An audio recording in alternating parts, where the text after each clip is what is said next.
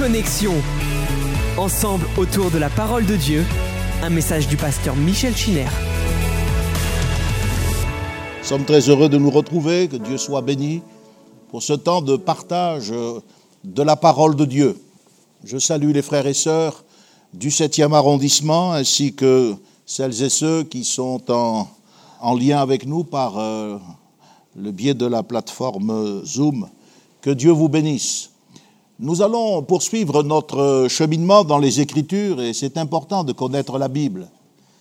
Non pas de survoler le message biblique en disant le seul nom important c'est le nom de Jésus, ce qui est absolument vrai, mais Dieu nous a donné sa parole et nous devons prendre du temps pour euh, se mettre en quelque sorte à la table du roi.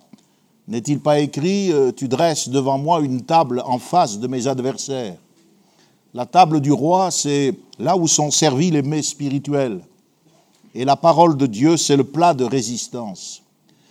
Dans cette période troublée que nous avons traversée, nous avons pris l'option de faire une étude suivie, un commentaire adapté qui nous permet de parcourir finalement toutes sortes de vérités doctrinales à partir du texte de la Genèse. Il est dit, euh, euh, c'est ce que nous avons euh, évoqué mardi dernier pour ceux qui nous suivent depuis le début, Sem, âgé de 100 ans, engendra Arpakshad deux ans après le déluge.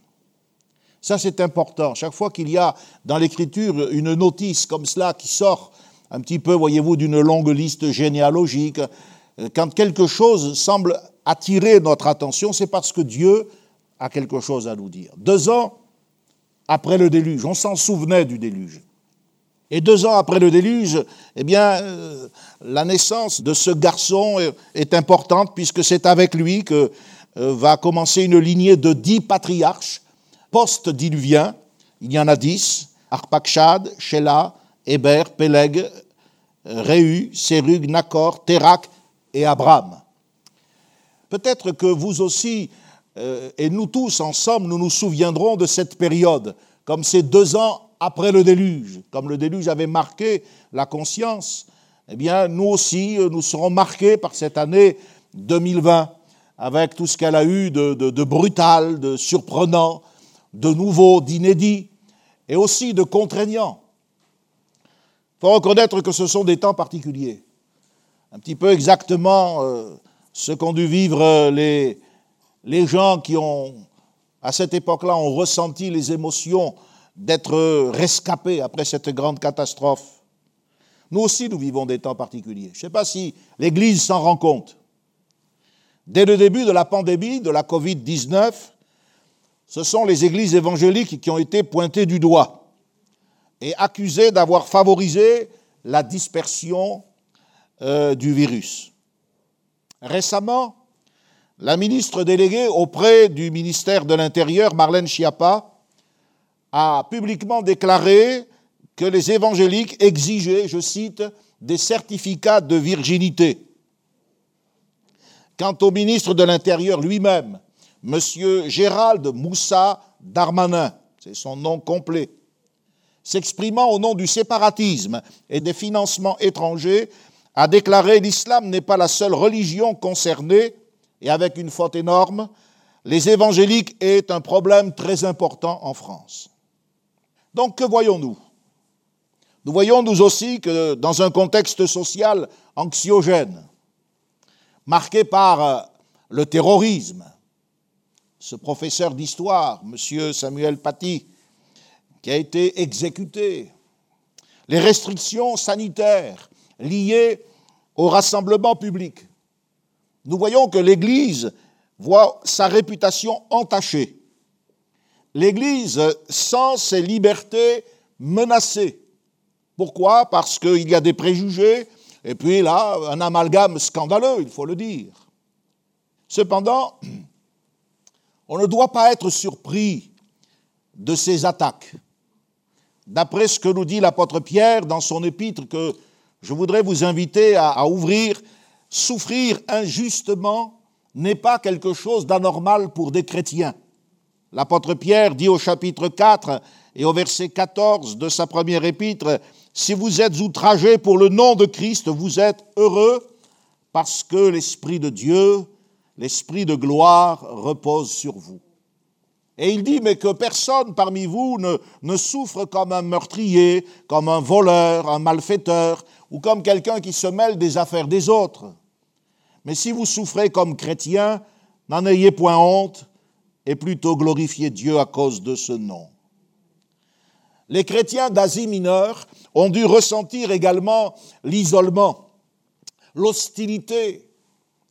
Et l'apôtre Pierre va les encourager en les invitant à supporter la souffrance. Quelquefois, il n'y a rien de plus euh, radical que d'accepter et de supporter la souffrance, à l'exemple de Christ.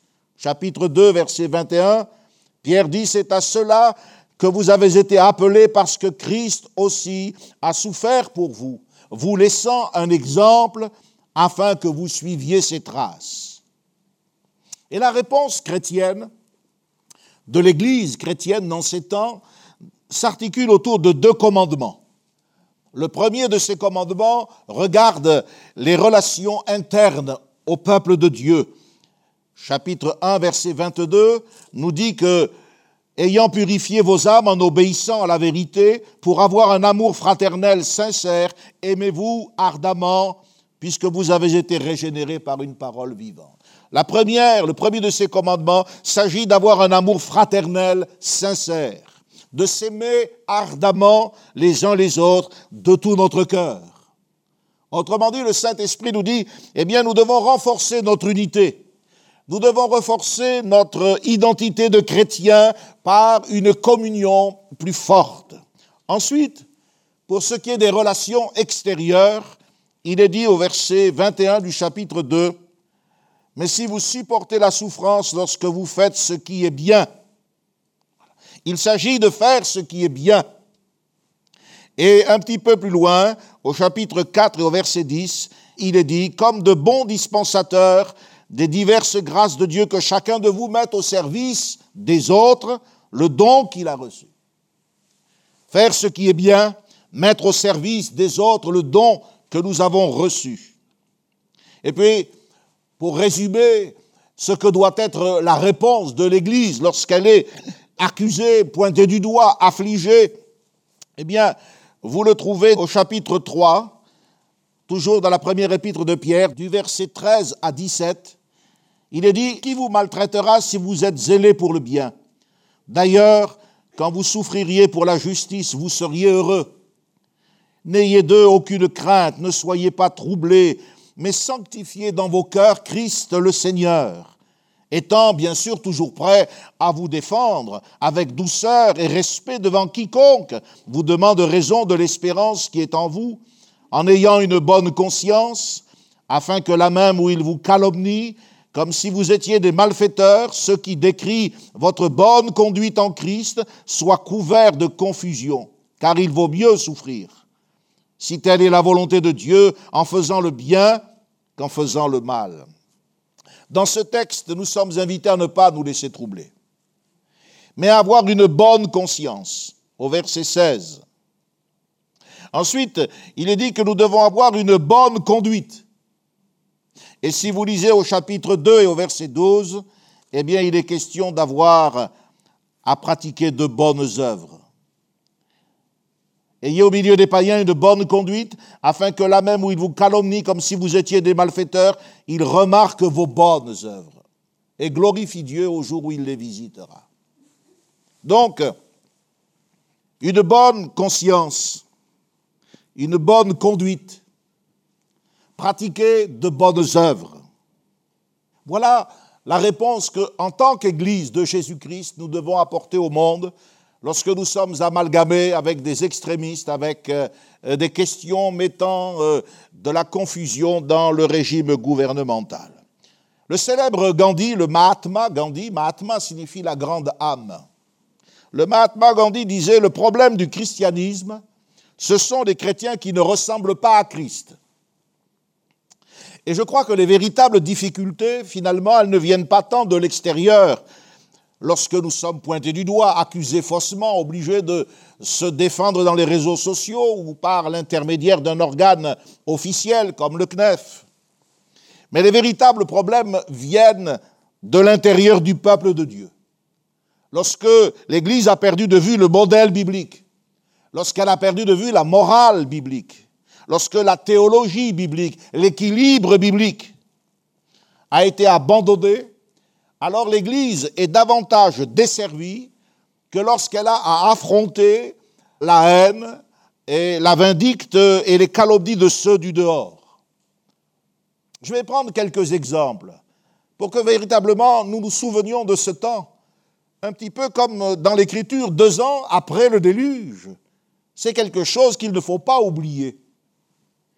Lors des récentes élections américaines, le 6 janvier 2021, je ne sais pas si vous avez assisté à ce que j'ai vu, mais il y a eu une tentative d'insurrection et la prise euh, du Capitole. Et il y avait là des évangéliques radicalisés, des gens qui prônaient la suprématie blanche. Ils euh, élevaient des pancartes, Jesus saves. Et ils ont jeté une grande confusion dans le monde évangélique américain, mais dans le monde évangélique euh, en général. Je voudrais dire que le nationalisme chrétien n'est pas le témoignage chrétien. Personnellement, je suis contre toutes ces manifestations qui souvent se produisent le week-end à Paris et des pasteurs qui demandent aux chrétiens de se rassembler, mais on ne doit pas abandonner l'autel. Le seul moment où l'autel pouvait être déserté, nous dit Jésus, c'est lorsque nous avons à demander pardon à un frère et justement à renforcer la communion fraternelle. Si ton frère a quelque chose contre toi, laisse là ton offrande. Là, tu peux quitter l'autel, mais sinon tu dois rester à l'autel, car l'autel, c'est le service de Dieu. Et il n'y a rien de plus important que cela. Je suis donc contre ces manifestations. N'est-il pas écrit, le serviteur de l'Éternel ne fera pas entendre sa voix dans les rues, il ne criera point toutes ces manifestations sont en fait des procédés charnels pour essayer de renverser un déséquilibre. Mais est-ce qu'il n'en amène pas un plus grand? Le nationalisme chrétien n'est en tout cas pas le témoignage chrétien. L'orgueil dont nous avons parlé avec euh, Osias, et peut-être que nous allons y revenir, car c'est lui qui est à la source, à l'origine de toutes ces contrefaçons, l'orgueil pervertit la confession de la foi. Je suis très étonné que tous ceux qui ont voté dans cette élection et qui ont manifesté ainsi d'une manière euh, euh, indigne du témoignage chrétien n'aient pas été davantage arrêtés par les déficits moraux du candidat Trump. Et puis je suis euh, choqué par tous ces pseudo-prophètes qui ont annoncé sa réélection. L'Écriture dit que nous ne devons pas jeter les choses saintes aux chiens de peur, qu'il ne se retourne et ne nous déchire. Les réseaux sociaux peuvent être une occasion de tendre le bâton qui nous fera battre. Donc nous devons être prudents et ne pas perdre le nord, comme on dit, c'est-à-dire euh, la révélation de l'Écriture. Récemment, et dans un autre domaine, un tsunami a également bouleversé le monde évangélique. Je ne sais pas si vous vous occupez du monde évangélique, mais moi je suis de passage dans ce monde. Je sais que ma vraie maison est ailleurs. Alors je regarde de façon à pouvoir traverser ce monde mauvais, dit l'Écriture, de la façon la plus honnête possible et en conformité avec l'Écriture sainte.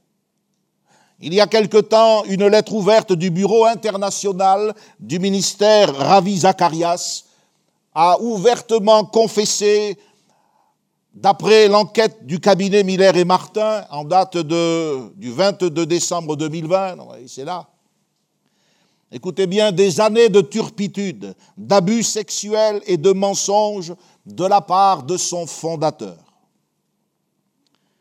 Cet homme, Ravi Zacharias, qui était désigné comme le plus grand apologète de l'histoire moderne, on disait qu'il était le plus grand cerveau théologien du monde.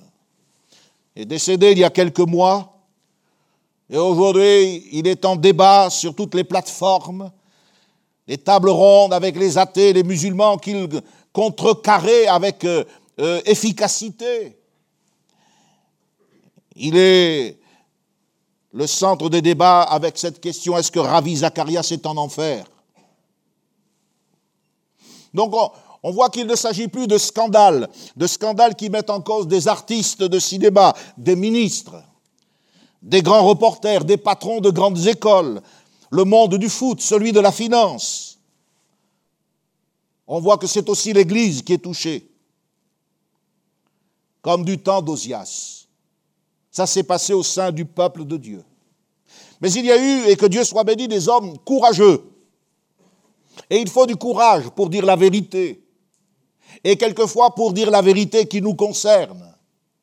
Des hommes courageux se sont opposés au roi en lui disant Tu n'as pas le droit de faire cela. Et alors qu'il s'irritait, se mettait en colère, la lèpre a éclaté sur son front. Elle était là dans le cœur, la lèpre de l'orgueil, mais elle a été mise en évidence.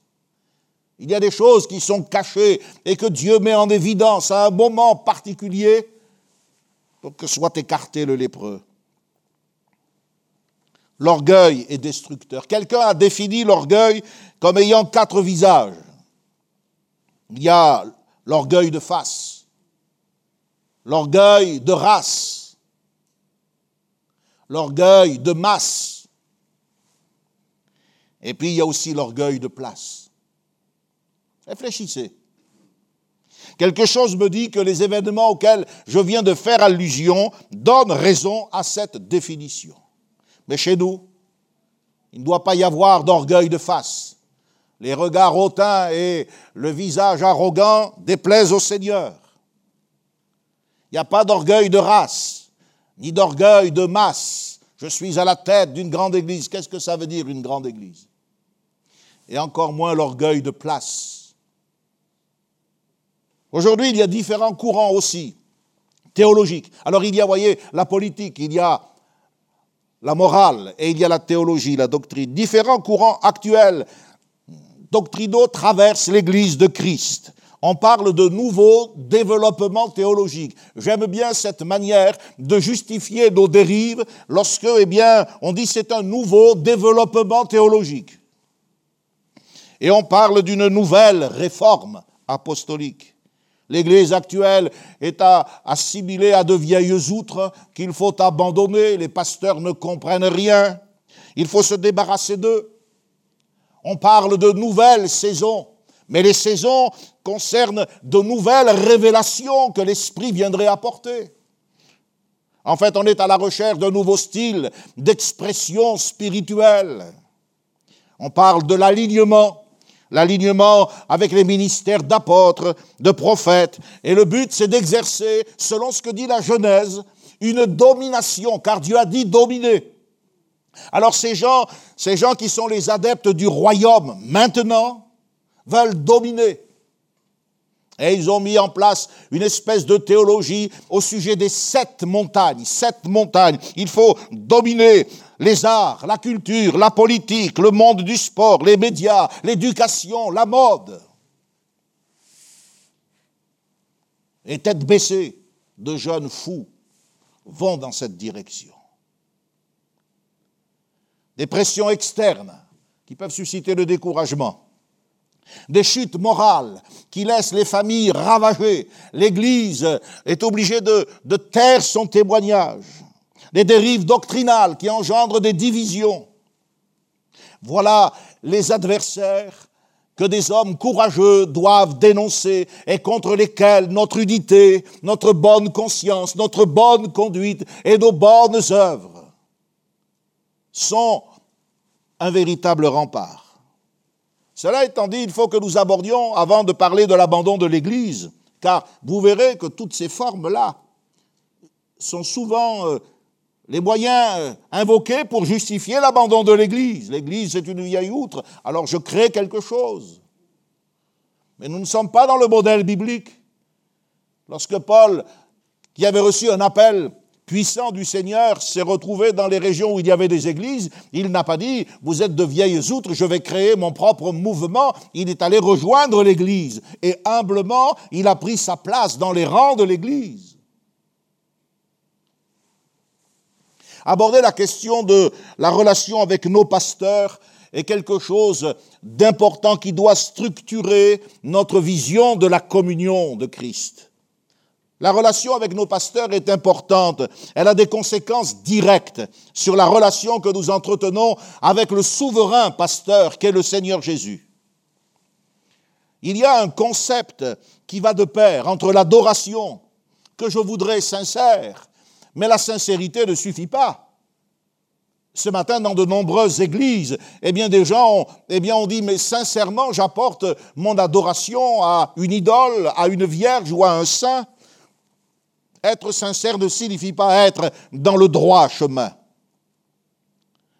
Donc il y a un concept qui va me permettre de vérifier que mon adoration est ce culte agréable à Dieu. Après tout, Caïn a lui aussi offert un culte à Dieu. Il avait son autel, mais ce qui rampait dans son cœur, son orgueil et son animosité s'est manifesté par le meurtre d'Abel. Le concept qui va de pair entre l'adoration agréable au Seigneur et c'est celui de l'estime que nous devons manifester envers ceux que Dieu a établis sur l'assemblée.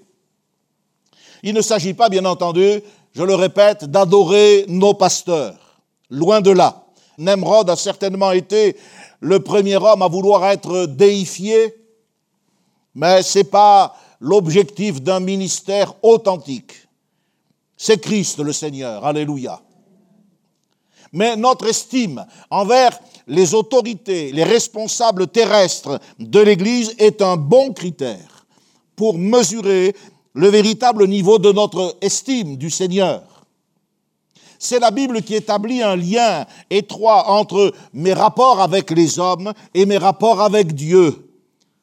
Jésus a, mis en évidence la réalité de ce lien interne et qui est souvent, euh, euh, comment dirais-je, invisible. Il a dit, chaque fois que l'on fait ces choses à l'un de ces plus petits de mes frères, c'est à moi qu'on le fait.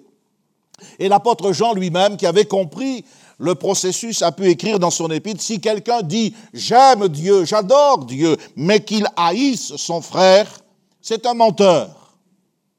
Donc le critère de vérité, c'est l'action euh, concrète envers mon frère. Et c'est pour cela qu'il est, il est écrit que celui qui aime Dieu aime aussi son frère. Jésus Lorsque ce jeune scribe est venu le voir, Jésus a associé l'amour du prochain, son frère, au commandement d'aimer Dieu. S'il y a quelqu'un de proche aujourd'hui pour chacun d'entre nous, c'est bien notre frère, notre sœur. Que ce soit à la maison, que ce soit au septième ou ici, malgré les deux mètres de distanciation, il n'y a rien qui soit plus proche que nous qu'un frère de notre assemblée. Donc notre amour, notre estime du prochain, notre respect du prochain, c'est la mesure de notre amour, de notre estime et du respect du Seigneur. Et il en va de même pour la soumission. Lorsque vous regardez l'épître de Pierre, soulignez s'il vous plaît, comme je l'ai fait ici, toutes les fois où il est question d'être soumis. Par exemple, il est dit au chapitre 2 et au verset 13, Soyez soumis à cause du Seigneur. Donc voyez, le Seigneur est impliqué dans mon attitude envers les uns et les autres, à cause du Seigneur. Ensuite, il est dit, serviteurs, soyez soumis en toute crainte à vos maîtres. Donc soyez soumis à toute autorité établie parmi les hommes. Ça, c'est pour la politique, au roi, au souverain. Ce n'est pas parce que les gens insultent le président que nous devons faire de même. Nous pouvons bien sûr être euh, de l'avis de ceux qui euh, désavouent une procédure, mais nous sommes d'abord des, des, membres du royaume de Dieu, des candidats de la cité sainte. Ensuite, il est dit, serviteurs, soyez soumis, c'est les relations euh, professionnelles. Puis il est dit, femmes, soyez de même soumises à vos maris. C'est à l'intérieur du couple, c'est conjugal. Plus loin, il est dit, de même, vous qui êtes jeunes, les jeunes doivent être soumis aux anciens pas seulement aux vieillards, mais aux responsables de l'Église. Notre soumission à l'égard de ceux que Dieu a établis sur notre vie, que ce soit notre mari, notre patron, notre pasteur ou notre président, établi, c'est la mesure de notre soumission au Seigneur, si on ne peut pas se soumettre aux autorités visibles, c'est que nous ne sommes pas soumis à l'autorité invisible du Seigneur.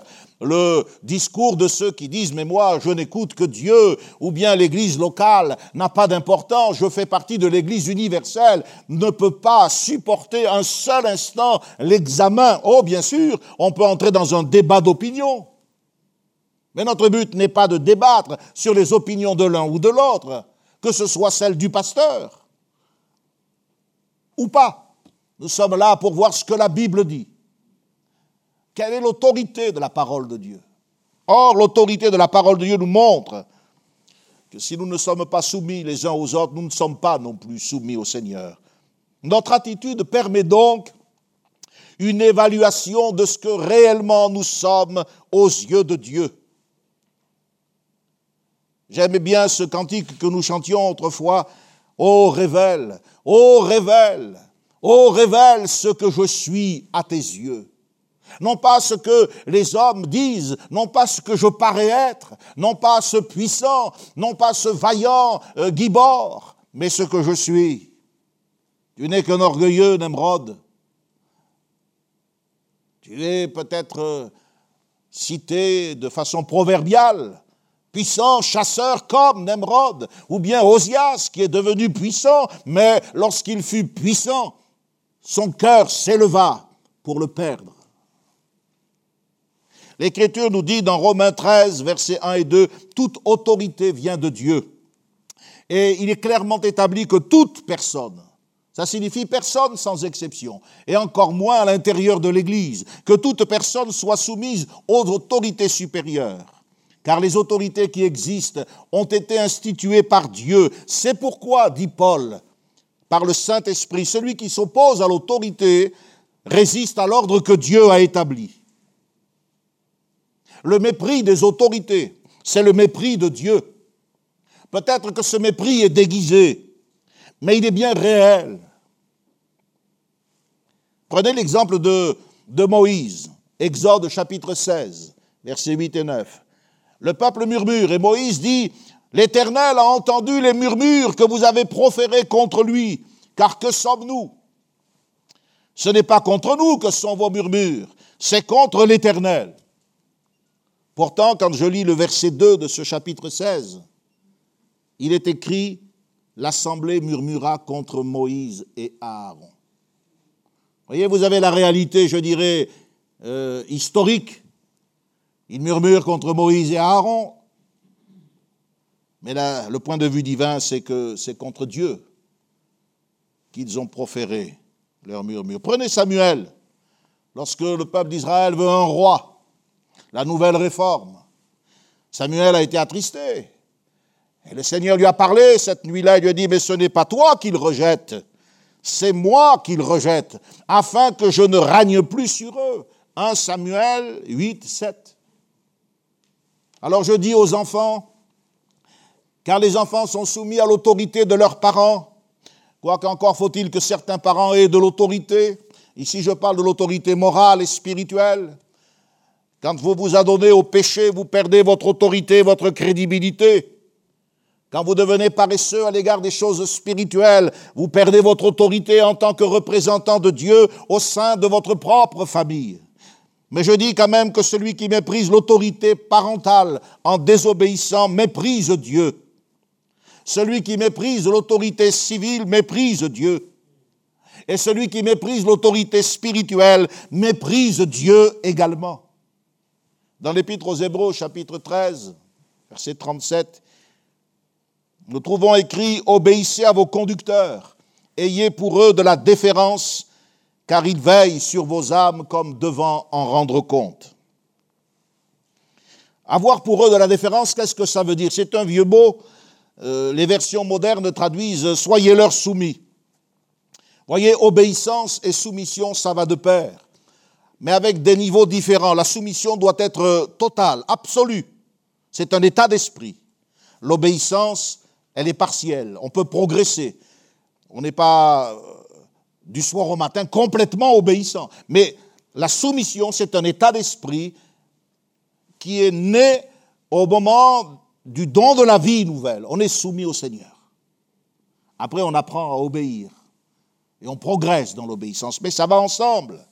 Je sais que dans notre société, ces mots sont en complet décalage, mais je ne suis pas là pour plaire aux hommes et à la société. Je revois dans l'Écriture que l'ordre et l'unité exigée pour l'assemblée du Seigneur, c'est quelque chose d'impossible à réaliser sans ces deux vertus. Le mot conducteur est important. Il vient d'une racine grecque qui signifie estimer. C'est étrange. Ceux à qui on donne le rôle de conducteur, c'est-à-dire la charge de la direction, doivent être estimés. En fait, en substance, si je traduis ce texte à partir de l'étymologie du mot grec, le Saint-Esprit nous dit obéissez à ceux qui sont estimés. Obéissez à vos conducteurs, c'est-à-dire obéissez à ceux qui sont estimés. Alors une question se pose. Légitimement estimés, oui, d'accord. Mais par qui? Dans quel sens aussi Faut-il comprendre ce verbe estimer? Premièrement, je crois qu'il faut se rappeler que l'estime passe par l'estimation.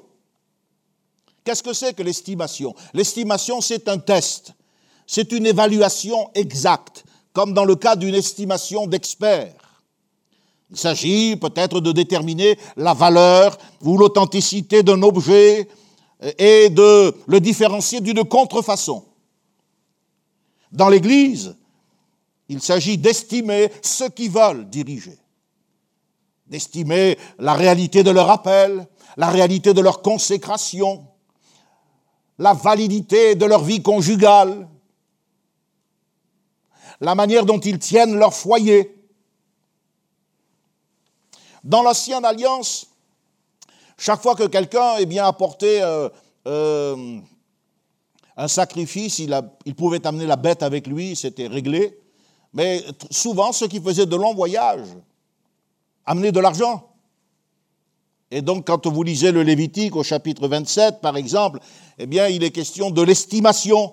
L'estimation devait se faire d'après le cycle du sanctuaire.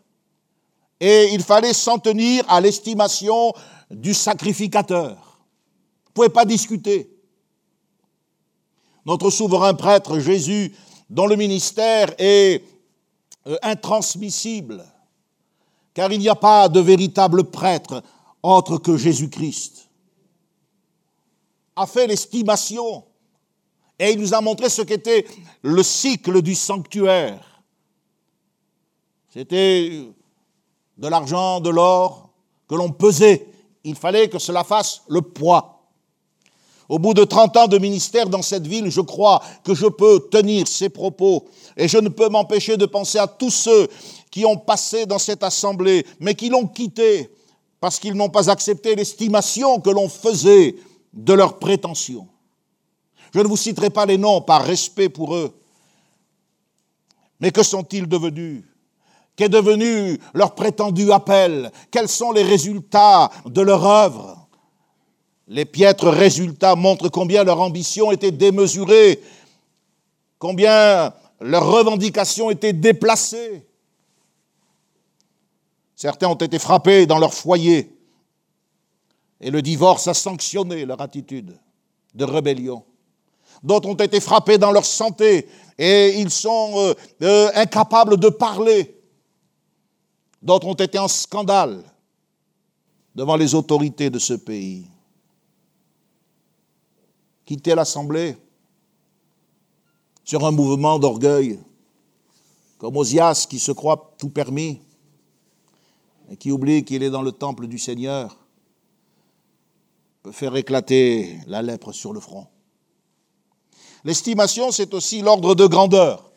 L'estimation, c'est une approximation, un calcul estimatif. Estimer, par exemple, c'est juger, c'est considérer. Un petit peu comme lorsque les Corinthiens, je ne sais pas si vous avez lu la première aux Corinthiens, au chapitre 7, il y a eu un échange de correspondance entre Paul et les chrétiens de Corinthe, et les chrétiens, eh bien, euh, ont soumis à Paul des questions concernant euh, le mariage, la vie euh, intime. Et alors ils écrivent, j'estime qu'il est bon pour l'homme de ne point toucher de femme. Ça, c'était leur, leur point de vue, un peu excessif d'ailleurs.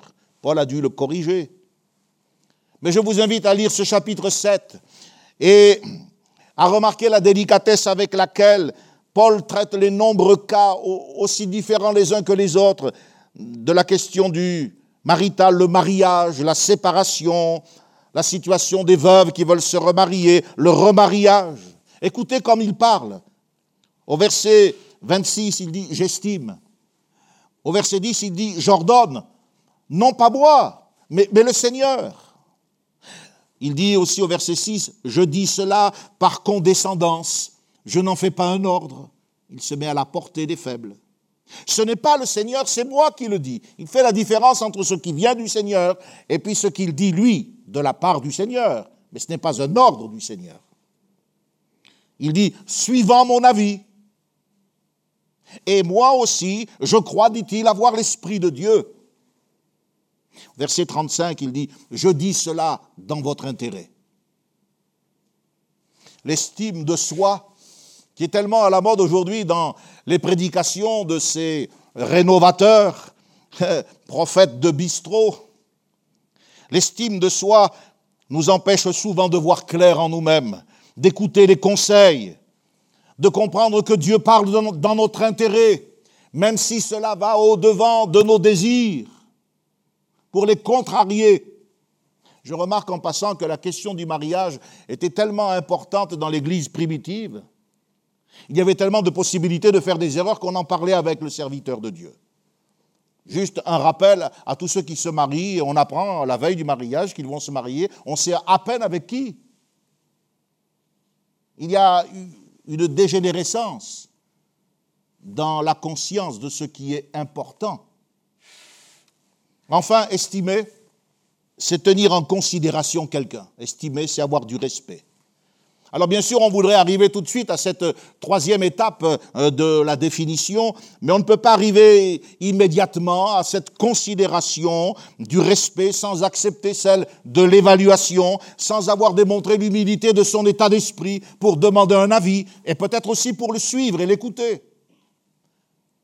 Avant de donner des avis, j'ai personnellement dû euh, euh, en recevoir et je me réjouis et je me félicite de ce qu'à chaque fois je m'en suis tenu à ces avis. N'oubliez pas l'image du chat dont l'enfant disait euh, Je ne le caresse pas de travers, c'est lui qui n'est pas dans le bon sens. La prédication, ce n'est pas toujours un oui et amen. Voyez-vous ce que je veux dire avec comme un bonbon sucré? Jésus a dit ayez du sel en vous-même. Il n'a pas dit ayez du miel en vous-même. Pas parce que les gens sont mielleux, qui vont dans le sang, qui vous disent oui, mais bien sûr, fais-le. Ceux qui sont estimés le sont premièrement par Jésus lui-même. Voilà. Obéissez à ceux qui sont estimés, obéissez à vos conducteurs. Qui est-ce qui est estimé? Eh bien, ceux que Jésus estime lui-même. Nous avons les paroles de l'apôtre Paul qui confirme, il dit Dieu m'a estimé, Dieu m'a jugé fidèle en m'établissant dans le ministère. C'est parce que le Seigneur estime ses serviteurs qu'il leur confie la mission la plus importante qui soit, non seulement de conduire les âmes à Jésus-Christ, mais de garder les âmes dans la vérité qui est en Christ. Matthieu 28 nous dit clairement que Jésus a délégué l'autorité pastorale à ses, à ses apôtres. Et Paul dit, c'est le Seigneur qui a donné les apôtres, les prophètes, les évangélistes, les pasteurs, les docteurs, pour notre perfectionnement. Il a fait des dons. C'est un cadeau que Dieu a fait à l'Église. C'est le cadeau de l'époux pour son épouse. Lorsque je m'affranchis de l'église locale, lorsque je la méprise en la quittant, sans tambour ni trompette, prenant un prétexte, je refuse le cadeau du Seigneur. On ne veut pas ton cadeau.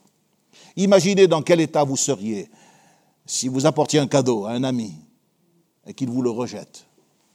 Il est venu chez les siens et les siens ne l'ont pas reçu. Ce qui s'est passé en Israël se passe aussi dans beaucoup d'églises. Ensuite, ceux qui ont reçu l'estime du Seigneur méritent aussi la nôtre. Ils sont estimés par l'Église à cause de leur charge, à cause de leur responsabilité et de leur souffrance. Ça, il y a peu de gens qui, qui le comprennent. L'église d'aujourd'hui, c'est une espèce de club où l'on va se choisir des pasteurs cool avec du gel sympa, et puis des gens. Mais le pasteur ne doit pas être estimé parce qu'il est cool, parce qu'il a. Il doit être estimé parce que il a une charge dont il devra rendre compte. Vous pouvez faire ce que vous voulez de votre vie. Vos choix euh, vous incombent, mais dans la mesure où il y a une communion spirituelle, je devrais aussi rendre compte d'une certaine manière. Et puis il y a les souffrances. Elles sont souvent invisibles. Les pasteurs peuvent prendre quelques rides ou des fois ne pas en prendre. Mais par contre, les cicatrices les marquent dès le commencement de l'appel. C'est la première chose que Jésus a montré à ses apôtres. Quand ils l'ont vu ressusciter, ils étaient tout contents. Oui, nous allons maintenant bouleverser le monde avec cette nouvelle. Tu es vivant. Regardez mes mains, regardez mes pieds, regardez ce que ça coûte prophète parlait de ces, sillons qui avaient été tracés dans son dos comme des coups de fouet peuvent lacérer le dos d'un homme. Et il dit, c'est, c'est dans la maison de mes frères que ces choses m'ont été faites.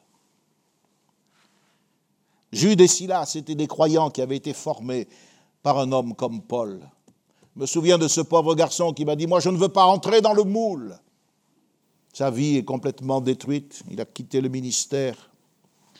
Quand le moule, c'est le moule de la parole de Dieu, et que tu le refuses, tu refuses le plan de Dieu pour ta vie, il vaut mieux que tu restes assis, plutôt que de prétendre à quelque chose d'autre.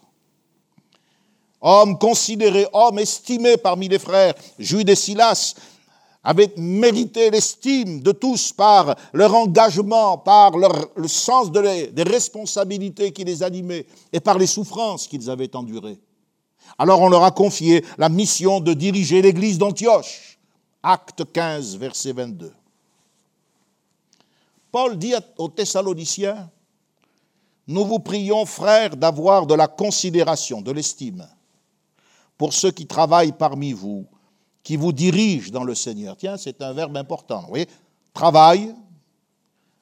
Le ministère, ce n'est pas une sinécure, il n'est pas pour les paresseux. Si vous voulez faire quatre jours par semaine et cinq heures par jour, il vaut mieux que vous alliez, vous achetez une machine, vous vendez des frites, des pop-corn, ça, ça, sera mieux. Le ministère, c'est 24 heures sur 24. C'est un service pour Dieu. Donc il travaille parmi vous. Ensuite, il vous dirige. Ça, c'est aussi difficile. Accepter d'être dirigé. Je fais ce que je veux, pasteur. Mais bien sûr. Jusqu'au jour eh bien, où, comme Osias, tu vas te retrouver écarté dans une maison avec la lèpre et qui vous exhorte. Voilà. Voilà l'œuvre du ministère. Il est dit, à cause de cette œuvre, ayez pour eux beaucoup d'affection. Le mot grec qui est traduit par euh, l'adverbe beaucoup signifie d'une manière extravagante, infiniment au-dessus. C'est comme si euh, euh, le Saint-Esprit disait, vous devez eh bien, les estimer au plus haut point. Alors je répète, il ne s'agit pas non plus de diviniser les pasteurs. Ce qui est arrivé au ministère de Ravi Zacharias était certainement une faute majeure. On l'a laissé euh, raconter des histoires sur ses, titres académiques, puis on l'a laissé se comporter avec des personnes de l'autre sexe d'une manière euh, dangereuse. On n'a pas voulu voir, parce qu'au fond c'est ça. Et aujourd'hui, nous sommes en face d'une déchirure je dis cela avec le cœur serré. J'ai prié pour avoir les, sentiments qui plairaient à Dieu en parlant de ça. Je pense à sa femme, je pense à ses enfants, je pense à ces églises de la CMA, l'Alliance chrétienne missionnaire, et à ces excuses qui sont allées dans le monde entier, car le ministère était présent dans 130 pays, je crois. Il faut entourer ses pasteurs, les entourer d'une affection spirituelle. Il ne s'agit pas de simplement les amuser, les bisouiller, leur offrir un repas, ce n'est pas interdit tout ça, mais les entourer, comprendre la charge, comprendre le combat, comprendre la lutte, prier pour eux, être avec eux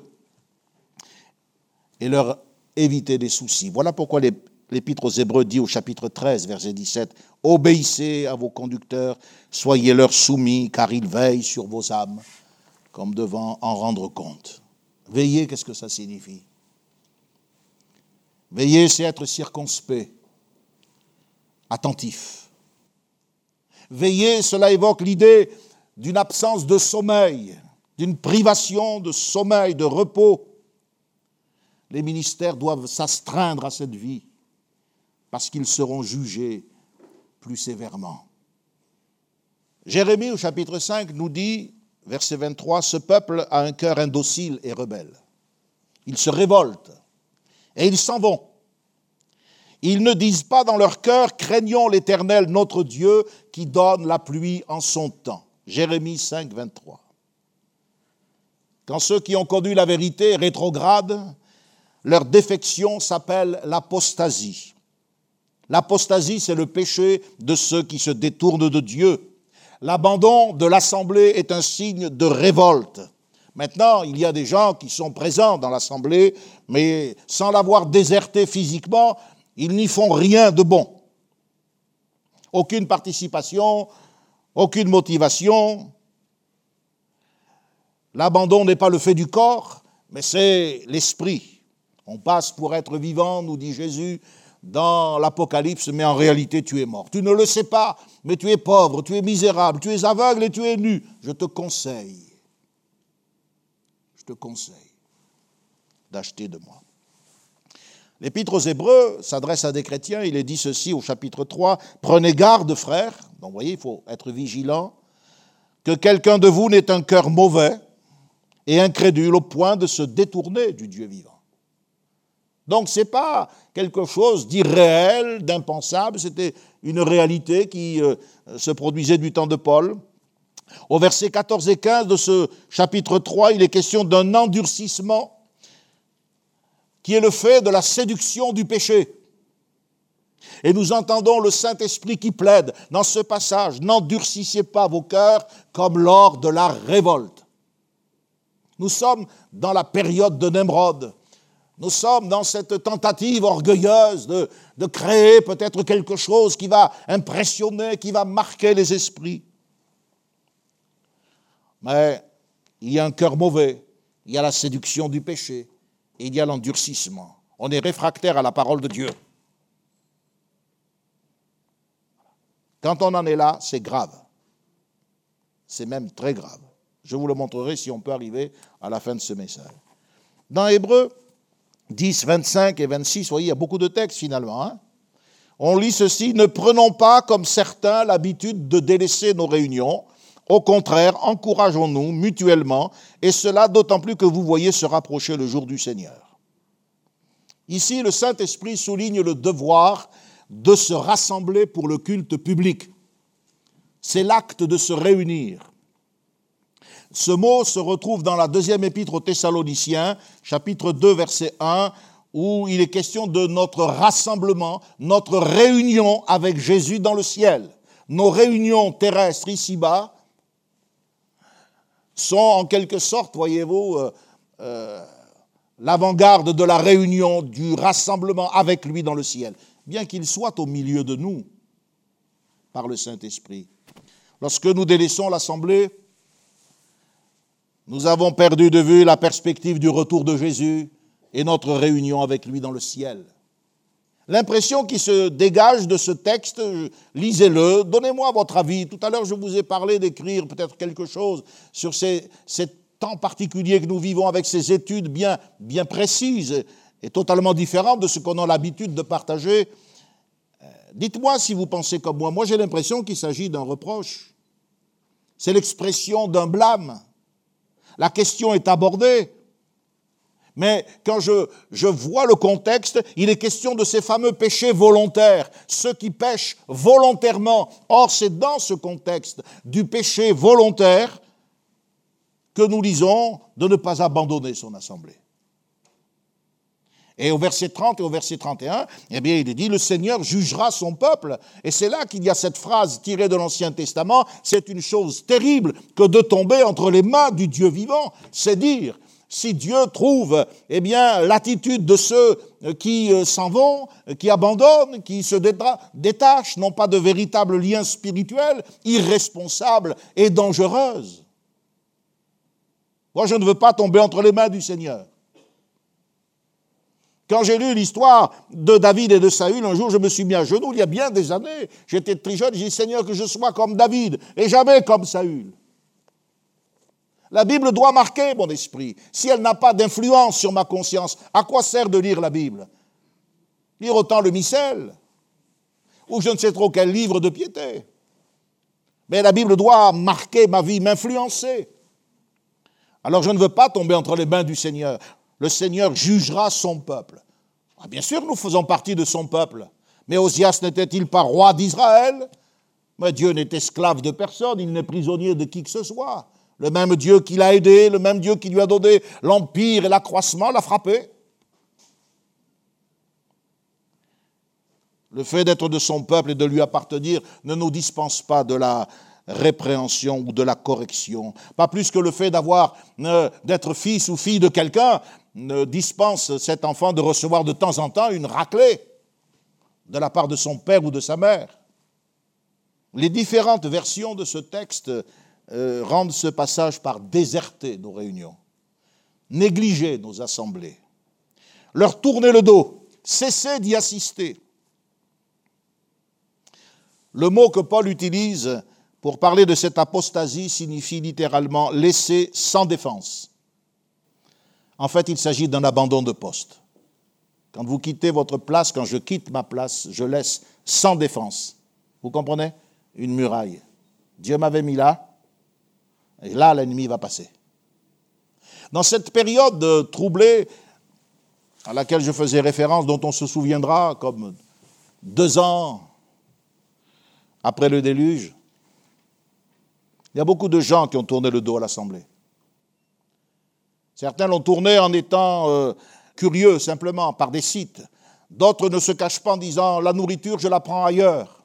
Mais bien sûr, la crème, elle est toujours meilleure chez les autres. Jusqu'au jour où tu vomiras. On peut se demander quelles sont les raisons d'une telle attitude. Il y a différentes strates. Celle que je redoute le plus, c'est quand il s'agit de l'orgueil, le défi qu'on lance à Dieu, le désir de faire comme on l'entend. C'est la pire des choses qui puisse arriver à un croyant. Quand Dieu dessert le frein à main, et qu'il le laisse aller. Alors ça roule, ça roule. Et ça prend de la vitesse. Mais il n'y a plus personne pour contrôler quoi que ce soit. Et c'est la catastrophe. Il les a livrés. Il les a abandonnés. Les raisons de cette négligence, c'est peut-être dans le contexte de l'épître aux Hébreux, d'abord, je dirais, la peur de la persécution, le découragement. Les chrétiens avaient peur de se rassembler et le fait d'être ensemble, les exposer à tous les adeptes du judaïsme. Cela peut être aussi la négligence, le manque d'intérêt, le manque de lumière. Chez les chrétiens de profession, par exemple, toute la France est catholique, mais il y a 97% de la France qui ne fréquentent pas des églises. Ce sont des gens qui n'ont pas compris, ils ne sont pas régénérés, ils n'ont pas saisit la nécessité de l'obéissance. Dans le texte de l'Épître aux Hébreux, il s'agit de véritables chrétiens. Ils ont été, nous dit Hébreux 6, verset 4, ils ont été une fois éclairés, ils ont goûté le don céleste, la bonne parole de Dieu, et ils ont eu part au Saint-Esprit. C'est exactement ce que nous avons vu avec euh, ces familles euh, juives dont certains ancêtres avaient pris part à la lutte contre l'apostasie, contre l'idolâtrie, mais dont les descendants sont maintenant les chefs de file de l'idolâtrie. Quand Ézéchiel a vu, voyez, ce qu'il a vu et que Dieu lui a cité les noms. Cela peut aussi être une insatisfaction personnelle, liée à des problèmes internes, des rapports fraternels distendus, des disputes. Mais l'Écriture euh, renferme de nombreuses exhortation pour que nous réglions ces problèmes d'une manière spirituelle autre que par l'abandon. Quelle que soit la raison, de toute manière, cet abandon n'est pas légitimé par la parole de Dieu. Rien ne doit nous dissuader du rassemblement du culte. Il est essentiel qu'il y ait un rassemblement physique des croyants. Il ne suffit pas d'être présent en esprit, il faut l'être également avec le corps. La réunion des chrétiens est absolument indispensable et essentielle à la vie de l'Église. Il peut y avoir, par exemple, des chrétiens dispersés dans la région. Mais en fait, il n'y a pas d'église. Car une église ne devient église que lorsque les chrétiens sont rassemblés autour du Seigneur. Ça, c'est ce que la parole de Dieu dit. Je répète, peut y avoir des chrétiens dispersés. Vous pouvez peut-être euh, me suivre chez vous, coucher dans votre lit. J'estime qu'il y a une manière d'assister au culte, même quand on est chez soi. Ou bien comme cette personne chez qui j'avais été invité à prier pour la guérison et qui euh, avait la télé allumée et pendant que je lui imposais les mains, suivait le match derrière. Comment vous voulez que. Je lui imposais les mains avec un tour de vis, croyez-moi. Il y a des gens qui ne rendent pas compte. Après tout, c'est, le monde qui est comme ça. Oui, le monde. C'est le monde qui est sous le, jugement. Mais nous, on doit être différents. Hein. Sinon, il y a quelque chose qui n'a pas changé. Donc, je répète, il peut y avoir des chrétiens dispersés dans la région. Mais en fait, il n'y a pas d'église parce que l'Église ne devient réellement l'Église que lorsque les chrétiens sont assemblés.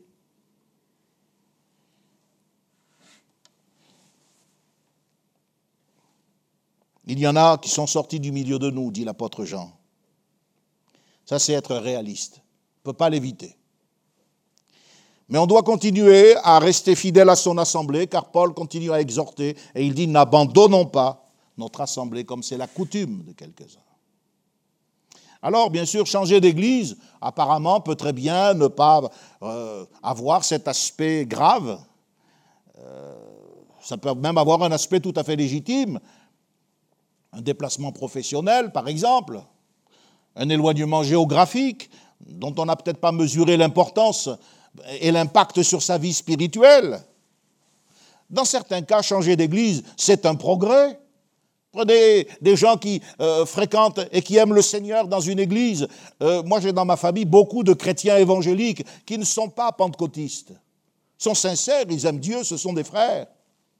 Mais ils n'ont pas la liberté que nous avons, la manifestation des dons de l'Esprit. Et imaginez que l'un d'eux, eh bien, un jour, voudrait entrer dans cette vie de l'Esprit. Qu'il soit amené à changer d'assemblée pour venir dans une assemblée de Dieu. C'est un progrès.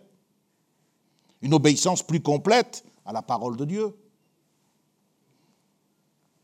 Aucun pasteur raisonnable ne verrait dans de tels mouvements un abandon, quelque chose qui mérite le châtiment. Non.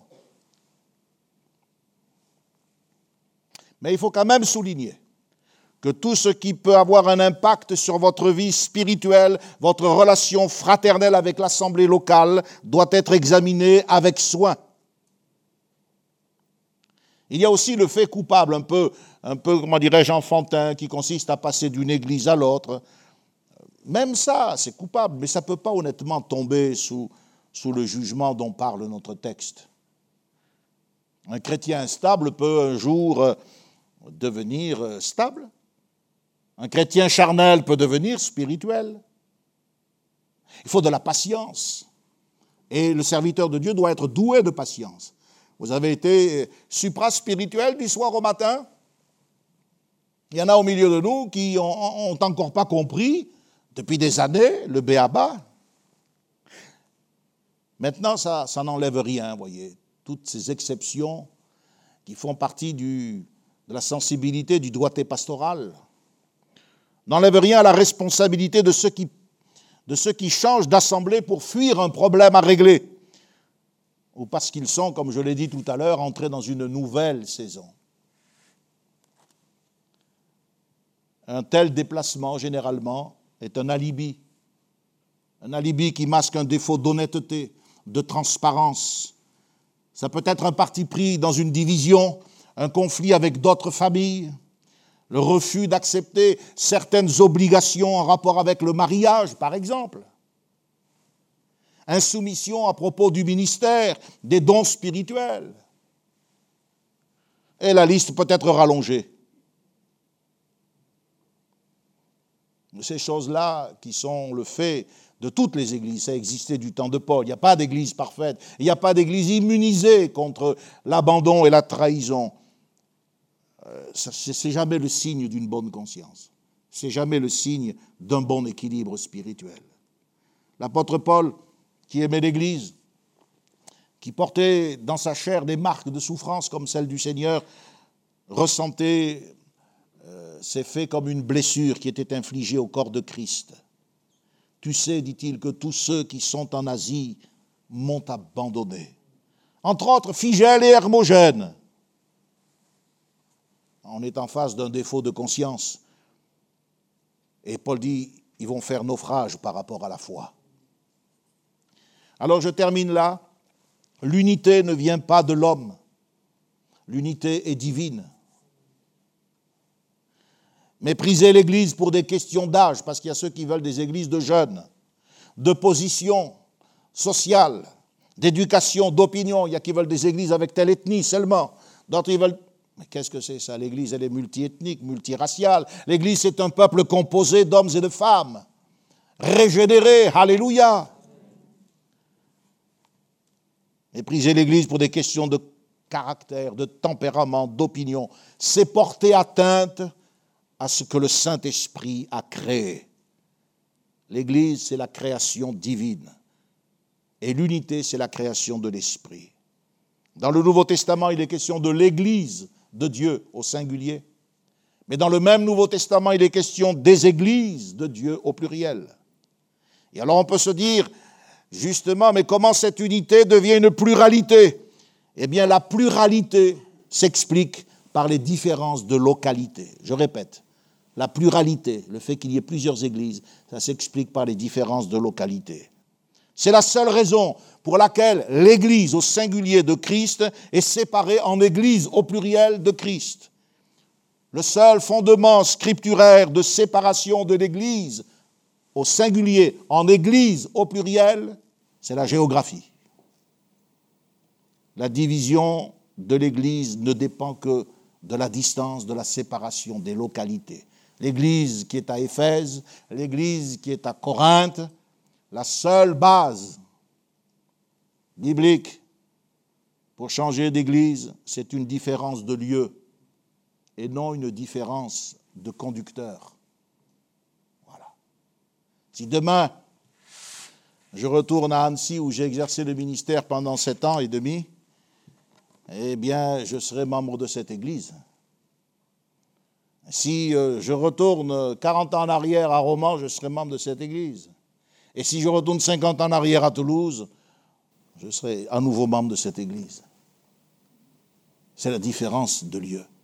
Mais je ne quitte pas l'Église parce que le prédicateur ne me plaît pas, parce que où je vais chercher un buffet, voyez, qui me satisfait. Mais l'Église, ce n'est pas l'occasion d'un breakfast, d'avoir des copines. L'Église, c'est le lieu où on adore Dieu et où on reconnaît l'autorité de sa parole, où on se soumet à sa parole. Et je pense qu'il faut que dans ces temps, nous réapprenions parce que je ne sais pas ce que vous pensez, vous, de ce temps. Mais quand j'analyse ce qui se passe dans notre pays, mais dans le monde entier, ce que je vois, quelques événements, moi je crois que Dieu est en train de voir ceux qui vont plier la tête et ceux qui vont la redresser. Je crois que Dieu va voir ceux qui se... Eh Dieu, on va attaquer l'Église. Et puis ceux qui vont se soumettre, dit Seigneur, tu reviens bientôt. Je t'attends. On va terminer par la prière. Et je souhaite à chacun au septième et dans leur maison une bonne fin de journée. Seigneur, mets ton esprit sur nos vies et sur ta parole afin que ta parole nous sanctifie, que nous soyons réellement libres, Seigneur, au-dedans de nous-mêmes, de toutes ces choses qui peuvent encore demeurer des obstacles à notre propre euh, croissance spirituelle, à notre propre édification.